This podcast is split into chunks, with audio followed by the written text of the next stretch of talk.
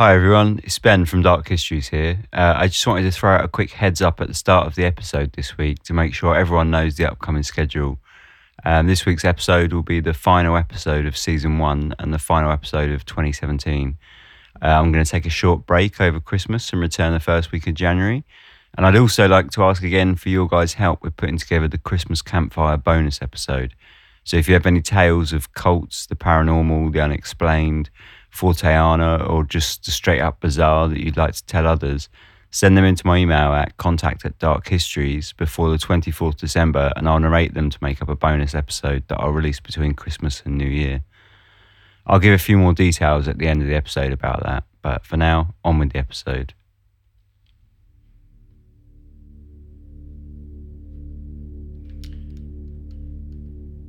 Dating back to 1823, the American Christmas elf is an immediately recognizable character in modern Anglo American Christmas traditions. They are a short, enthusiastic little helper who makes toys, takes care of the reindeer, and check in on children's behavior. The Christmas elf carries very little threat and aligns with the benevolent nature of Santa Claus himself. In a more distant past, tangled among European folklore where the elves' roots are firmly buried in the frozen winter ground, their origins are far from friendly little cherubs making wooden trains, however. This is Dark Histories, where the facts are worse than fiction.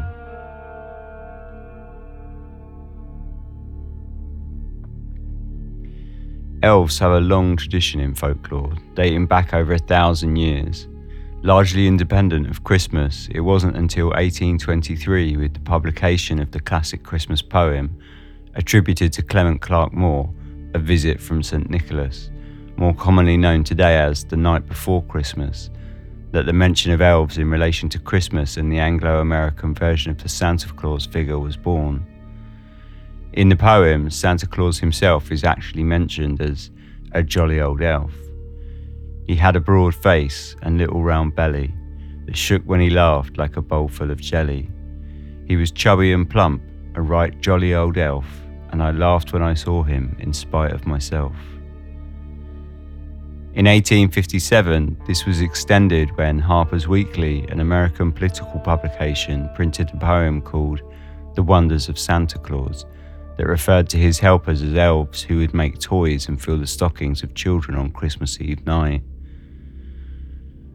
Disney released a short film in 1932 called Santa's Workshop that had the elves helping out prepping Santa for his journey, delivering presents as well as doing tasks around the workshop.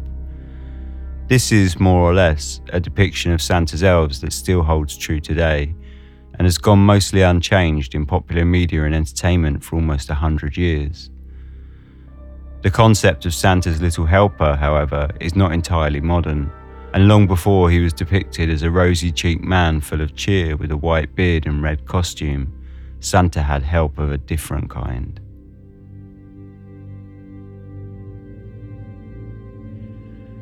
Prior to the insertion of Christianity, the tradition of a gift bringer during winter festivals was widespread throughout Europe. In Germanic paganism, the midwinter festival of Yule had Wodan or Odin, the leader of the wild hunt, a ghostly visage of a supernatural horde of huntsmen depicted in folk mythologies throughout northern Europe that would tear across the land on midwinter nights. Odin was depicted as an old man wearing a cloak. He had only one eye and a long white beard. He led the hunt on a white, eight legged horse named Sleipnir and wielded Gungnir, a legendary mythological spear.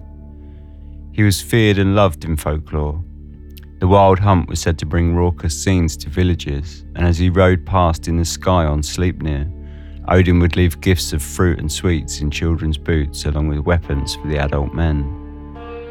There are some scholars who claim Odin was the original inception of the gift bringing figure we have today, though it is debated alongside the theory that Sleipnir shows some parallels with Santa's sleigh, or perhaps the magical reindeer. Though again, these links are debated, the history itself is mired in folklore and varies so much that making any solid links between the two would be a very difficult task. Although having some earlier presence in Europe, it wasn't until later, after the widespread introduction of Catholicism, that a more prominent version of the modern Santa Claus emerged throughout Europe and took the primary position for a midwinter festival. Among other things, St. Nicholas was the patron saint of children and was celebrated on St. Nicholas's Day, the 6th of December. Gifts were given in celebration and thanks for the miracles he had worked throughout his life, such as bringing back from the dead three children who had been murdered by a butcher and saving a young family of child prostitutes. He was celebrated for his benevolence and good cheer, and in recognition of his miracles and status as a protector. After the Protestant Reformation, Christmas Day was worked into the annual calendar to bring the Midwinter Festival to focus more on the birth of Jesus. However, the traditions of St. Nicholas's Day remained, and many of the traditions merged with Christmas Day. St. Nicholas as a gift bringer was one such tradition that shifted to the newer holiday, though his life as a saint was diminished to a sideline in favour of the Nativity tale. St. Nicholas, much like Santa Claus today, did not work alone. Just like the Santa Claus figure of today, he too judged the behaviour of children and gifted to them accordingly. And just like with the elves today, he too had a band of helpers. Throughout Europe, there are folk tales of several figures who helped him to judge whether or not children had been good or bad. Some are widely known, whilst others are regional variations, and some are more forgiving than others though they all hold a similar role that of the judge and jury, and as a child in the 17th century Europe, you'd best hope you have behaved well.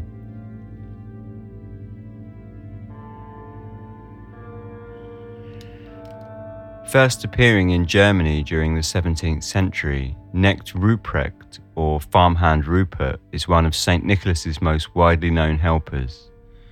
In some countries, he was working alone as both benefactor and punisher, whilst in others, he acted as an assistant to St. Nicholas, doling out punishment to naughty children.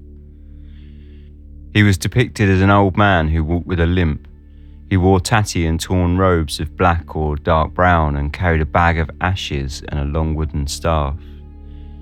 He would approach parents to ask if their children had been good or not, often asking if they had been praying. If the children had been good and had diligently prayed throughout the year, he would give them gifts of fruits, nuts, and gingerbread. However, if the children had neglected their religious duties, he would beat them with the bag of ashes. In some stories, he gave them gifts of coal, sticks, or stones, and in Austria, there were tales that he would take the worst offenders into the darkness of the winter woods and beat them with birch sticks before stuffing them into a Hessian sack and tossing them into the river, never to be seen again.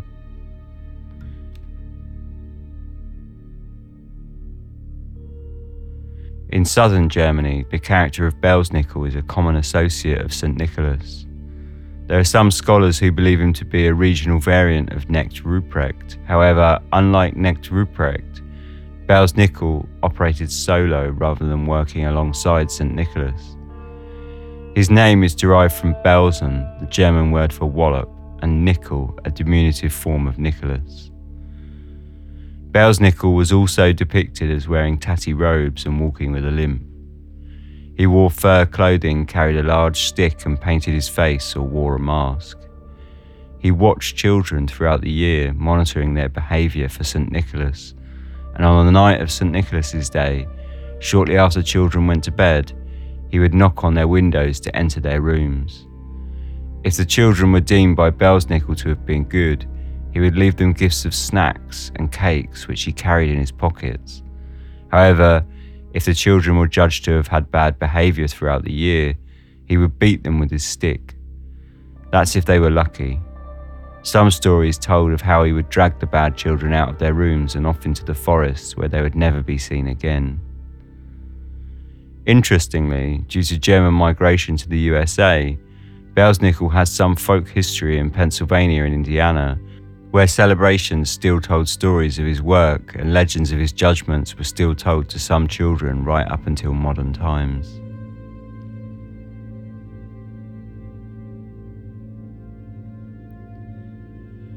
Perchta was one of St. Nicholas's more troubling associates. Originally, she was a pagan goddess depicted in two forms as both a pale young woman of immense beauty and a haggard old lady. In her haggard form, she wore black robes, torn and road worn, and had a hooked nose. Some scholars date Perchta's activities during midwinter as far back as the 10th century, and her presence still holds a central role in celebrations today in Austria and many other southern European countries. Perchta roamed the land during midwinter, followed either by a band of tiny demons or sometimes unbaptized babies. Throughout the 12 days of Christmas, she would enter the houses of families and ask the children and young servants if they had been good and worked hard throughout the year. If they had been good, she would lay a silver coin in their boots, and no doubt a sigh of relief in their hearts. As if they had been deemed to have been bad, Perchta would slit open their stomachs, remove their innards, and stuff them with straw and pebbles. There are still many more of St. Nicholas's little helpers. Most are all variations of the previous, doling out punishments to naughty children and working alongside the benevolent saint. There is one, however, whose name is perhaps a little more famous in modern times, even outside of traditional folklore that of the Krampus.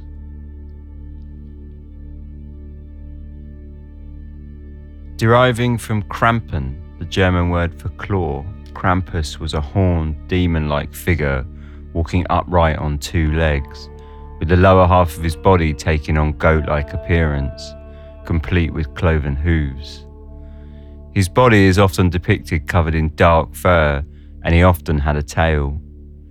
He had large fangs and a long tongue, and was, for all intents and purposes, very close to the classical depiction of a devil figure though he also held many similarities with earlier folk creatures, such as fauns from Roman mythology and satyrs from the Greeks.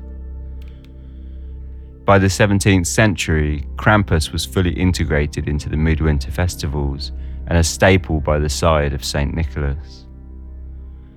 One of the scarier elements of the Krampus character are the chains he carried with him, dragging them behind him as he walked into towns and villages at times thrashing them about to let the children know Krampus was coming. He was always depicted as carrying bundles of birch sticks and often with a wicker basket strapped to his back. These were, in typical fashion, the tools of which Krampus used to punish the bad children. Krampus differed from the previous associates of St. Nicholas in that in many regions he had a night dedicated solely to him. The 5th of December, one day before St. Nicholas's Day, is the festival known as Krampusnacht. On Krampusnacht, the horned helper appeared to take care of the bad children, leaving the good for St. Nicholas on the next night. As night fell, children would clean their boots and place them in the porch or by the front door of their houses, and in softer versions of the tale, Krampus would roam the streets, simply placing birch sticks within the boots of the children he had judged as having misbehaved. There are, however, other versions, one in which he would use the birch sticks to beat the children, and in more extreme folk tales, Krampus used his wicker basket to scoop up the children and transport them away, either into the woods or down to his chambers in the underworld, where he would chain and beat them lost forever.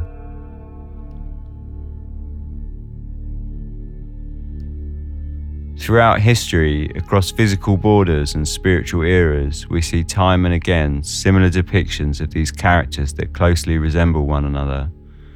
In Iceland, there are the Yule lads, whose depictions over time have varied from a gang of young pranksters to demonic monsters that eat children though their role as both judge and gift bringer to children over the Christmas period has remained the same. Iceland too has the myth of the Yule cat, a feline stalker who visited children on Christmas Eve and would bring either gifts or punishment, depending on their work rate throughout the year, a criteria which was symbolized by the state of their clothing, as only the well dressed children or workers with new clothes would have been the ones who had worked hard during the cotton harvest in the run up to midwinter with a successful harvest being rewarded with clothes made from the said cotton. In some areas of France, there was Hans Trapp, a man who disguised himself as a scarecrow to capture poorly behaved children who was struck down by God and now returned on Christmas Eve to punish poorly behaved children. France also retains the legend of Père Fouettard, the very butcher who killed the children St. Nicholas was said to have brought back to life. After the miracle was performed, Père Fouettard was brought into the service of St. Nicholas to punish naughty children on Christmas Eve. Despite the at times extreme depictions of St. Nicholas's helpers, they are not necessarily evil spirits or demons themselves. St. Nicholas was a benevolent character. He brought happiness and positivity, and so these helpers represented the darker side of the festivals to allow Nicholas to maintain his benevolent figure. Krampus and co were necessary punishers working together. They were manifestations of a duality as a manner of teaching people right from wrong, good from bad, and fostering a fear to keep children in line with the societal expectations of the times. We still use a similar yet much softened version of the same folklore in modern society. If you misbehave, Santa won't bring gifts, and in some cases will only bring coal. Over time, the folklore of the winter gift bringer has become much more mild, though the end result is the same. Nowadays, Krampus and various other companions of St. Nicholas are still celebrated, though again their presence is much softened. They have become mythological figures in old folk tales and characters to dress up as and celebrate the winter solstice or the holiday season in a time for cheer and as a reaction to the commercialism of Christmas itself. Midwinter remains a period of the year when the dark surrounds us, and we look to celebrations and festivities to see us through and bring us together. Thanks for listening. Please rate, subscribe, and sleep tight. Thanks for listening. Um, it's a slightly shorter episode this week, though I hope it was still interesting and a bit of folklore fun honestly, I have to admit, I did struggle with focusing on a darker subject matter that I would normally release. Um, in the run up to Christmas, I just can't really bring myself to do any deep research into stories of murder with the sound of the Ronettes playing in the background. Or maybe I'm just a massive child. Um, so if you have any tales to send in for Christmas campfire episode, that would be great. I've, I have actually received a few really good submissions so far, one or two which just like properly straight up freaked me out, and that's that's been really awesome. Um, and I'd love it if you got involved. So please do write in before the 24th of December, and that should be a really fun bonus episode to bridge the gap between the seasons. Um, so you can send those emails to me at contact at darkhistories.com. Anyway, I uh, hope you enjoyed the episode. If you did and you get a second, please leave a rating or review in your podcast app of choice. If you'd like to further support the show, hit up our Patreon, which you can find at patreon.com forward slash dark histories, or by going to my website at darkhistories.com and clicking on the support page. You can get involved or get in touch with me either through Facebook at facebook.com forward slash dark histories podcast or through Twitter. Uh, my handle is at dark histories, which is all one word. And to be honest, I'm most active on Twitter. So, yeah, as mentioned quickly at the start of the episode, this brings a close to season one, and I'll be back in the new year with the first episode of season two, where I'm going to be looking at a strange occult group that left its mark on London when a mysterious body was found floating in the Thames.